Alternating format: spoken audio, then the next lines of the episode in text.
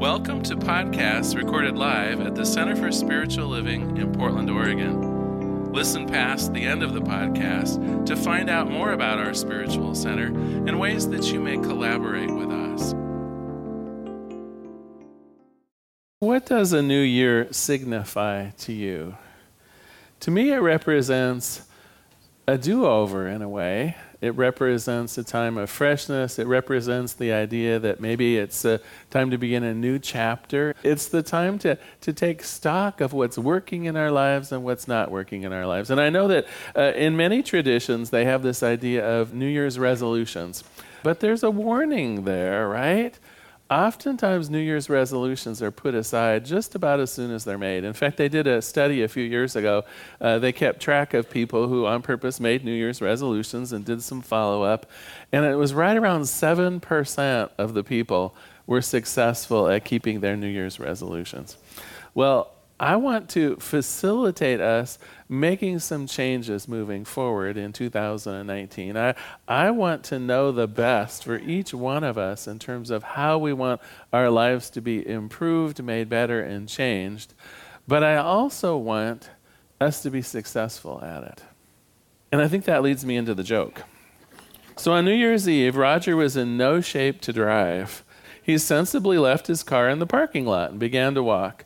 As he was wobbling along, he was stopped by a nice policeman. Are you okay, sir? asked the policeman.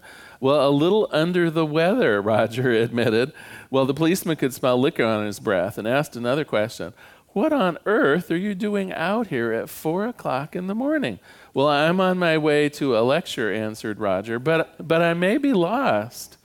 And who on earth is going to present a lecture at this time on New Year's Eve? asked the policeman. Well, if you give me a ride home, I think we'll find out you know, I'm not here to lecture you on what ought to be different in your lives in 2019. It's not for me to understand what you'd like to see different, what you'd like to get rid of, how you'd like your lives to change. But I do have some tips for you. We're going to do a Golden Bowl ceremony we're to, where we're going to anchor your intentions for this coming year in a, in a bit of a ritual and a bit of an honoring to really settle that forth. Uh, into God's uh, awareness, if you will. But before we get there, I just want to share a few tips. First of all, you'll remember this last month we were using the book Declutter Your Mind, and there were two important tips. One is go with your values. We did that values study. And I will tell you if your New Year's resolutions or intentions are in line with your values, you are in good shape. And if they're not, you're not. So, one of the troubles with good New Year's resolutions is they think that we would like to do. We think they're things or ways of being that would be good for us, but they don't necessarily match in with our values. We think it would be nice if we exercised every day. We think it would be swell uh, if we got a job that paid more.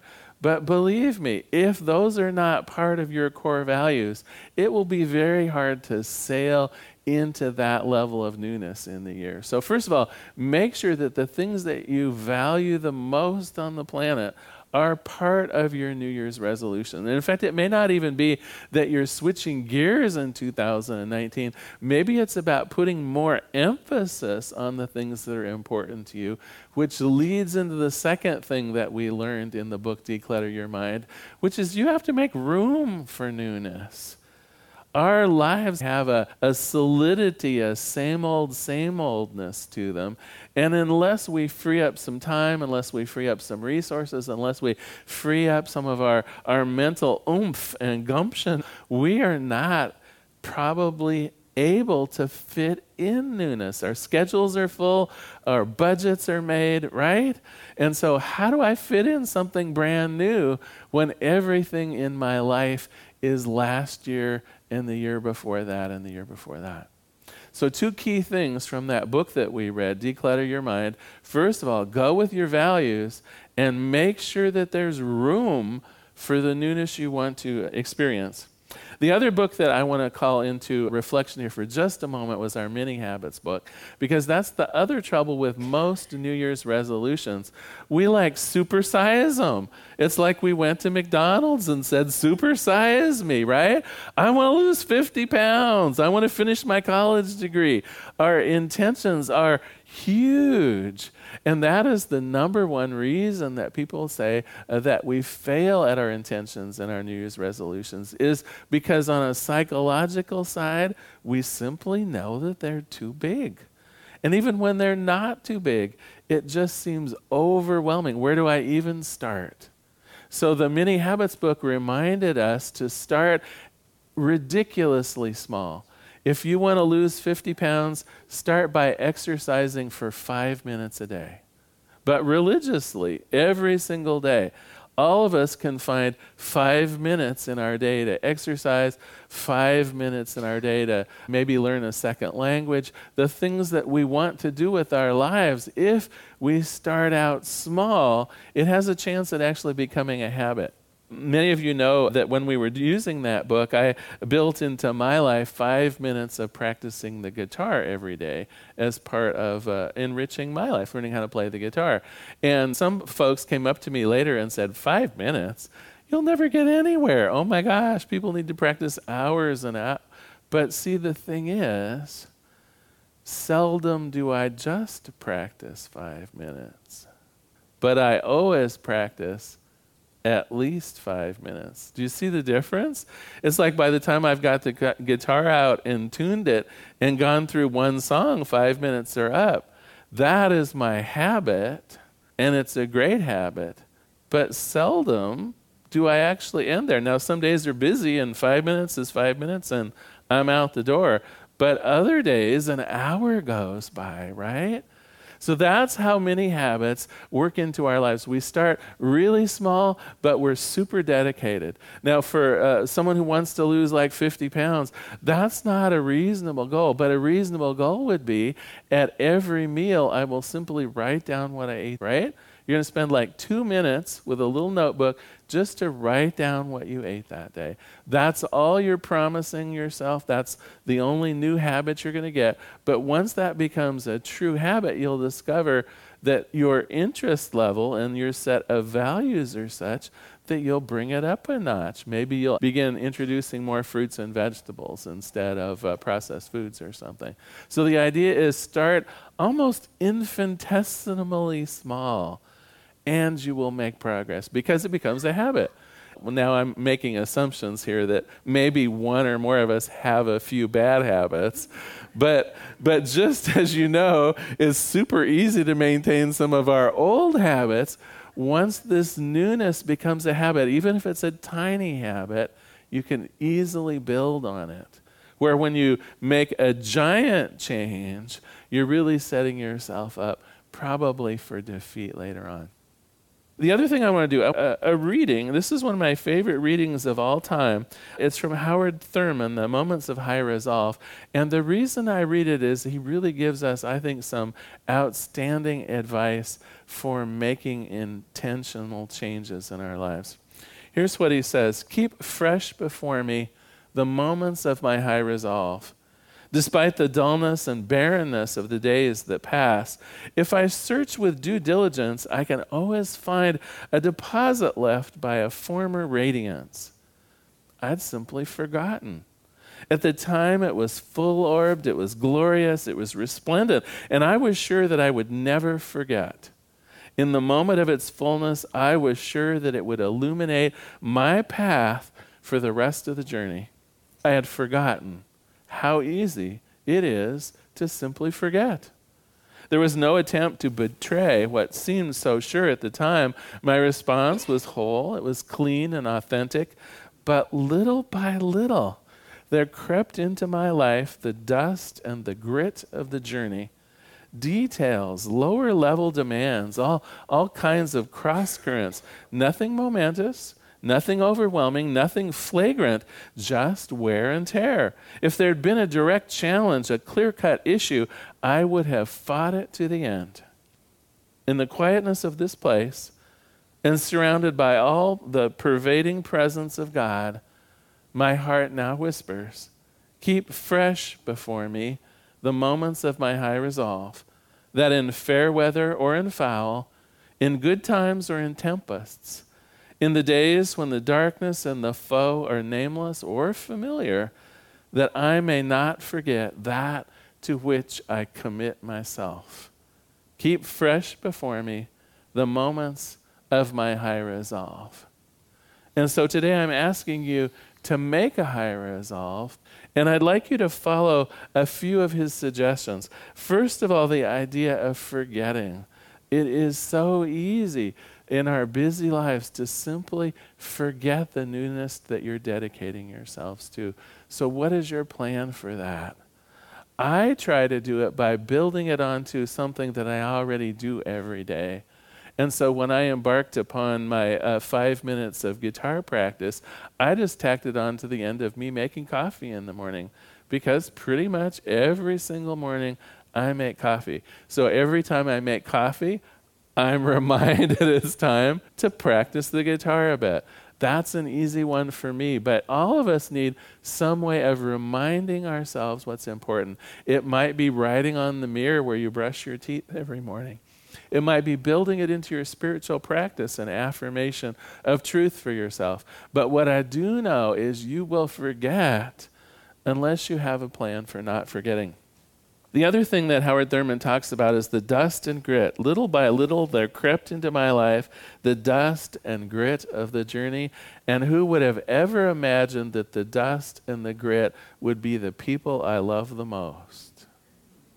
When you set out to make a change in yourself, the people gathered around you will resist that change.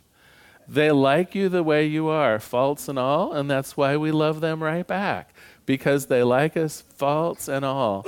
But then when we start working on those faults, when we decide, well, I'm going to go back to school and finish my degree, when we decide I'm going to cook completely different and only cook healthy food from now on, when we make a stand, suddenly those around us who love us the most are like, well, wait a minute, I don't want to eat like that. the rest of us that we love are like, what do you mean you're going to go back to school? What do you mean Tuesday, Thursday, and Friday nights you won't be at home anymore?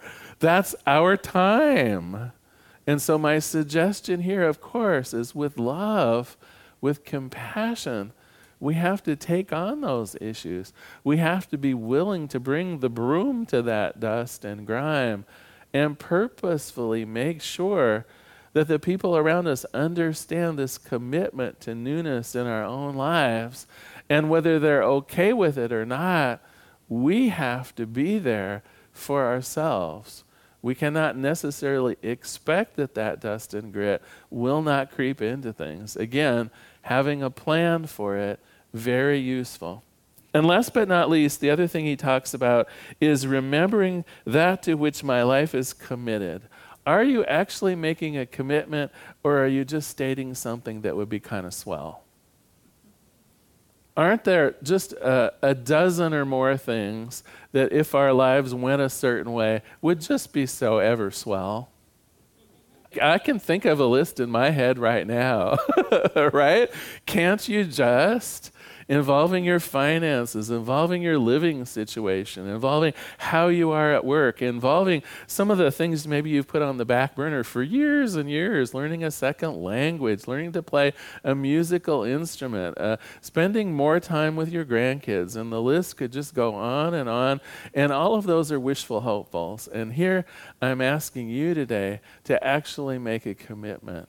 This means you're all in if you want your New Year's resolution to come to fruition, you need to be all in. And I think one way of doing that is not having the list of 12 nice to haves, but narrowing it down to something of high value for you and focusing on the one thing.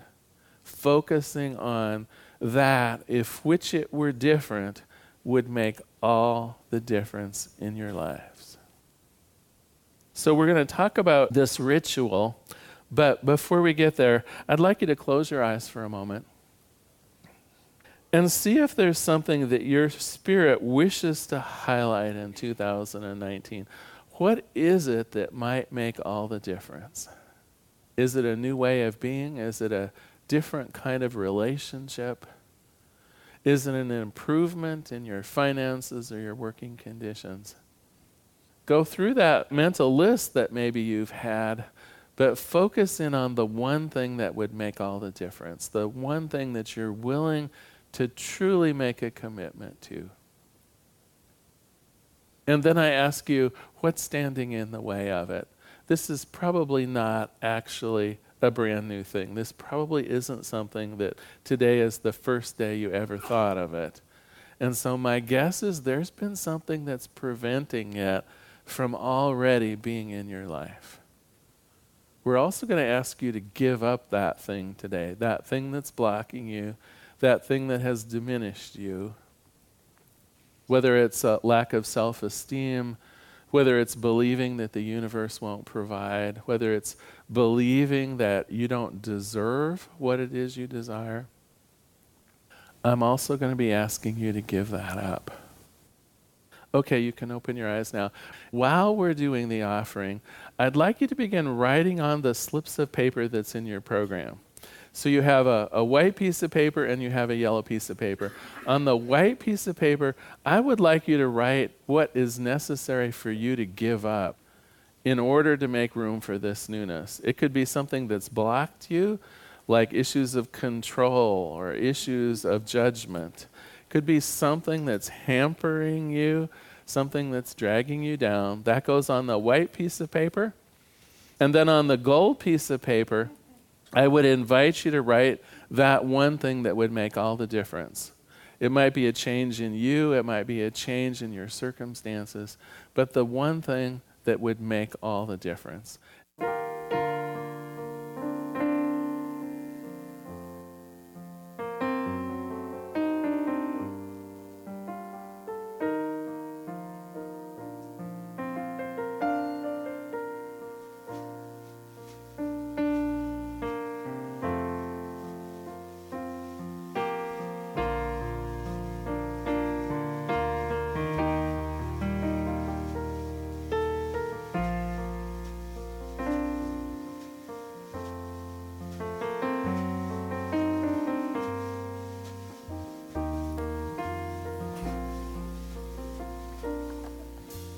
So let me explain our ritual. First of all, we have a spot for you to uh, leave your white pieces of paper. That which uh, no longer serves you, that which is blocking you, uh, feel free to drop those off in the little box that says Leave Your Troubles here. And step forward to our hand washing station. So, ritually, we are going to be cleansing you of, of really anything that stands in your way. And then uh, once that is complete, step forward. You can put your intentions in our golden bowl. Uh, our golden bowl resides in our practitioner room upstairs. And whenever we have uh, uh meetings up there, uh, we always do an extra blessing. So, really, throughout the year, your intentions are prayed over.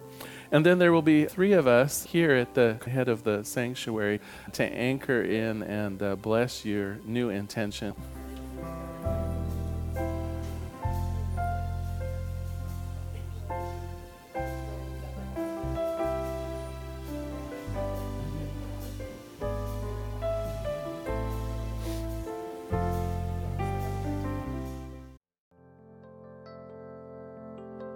We hope you enjoyed today's podcast.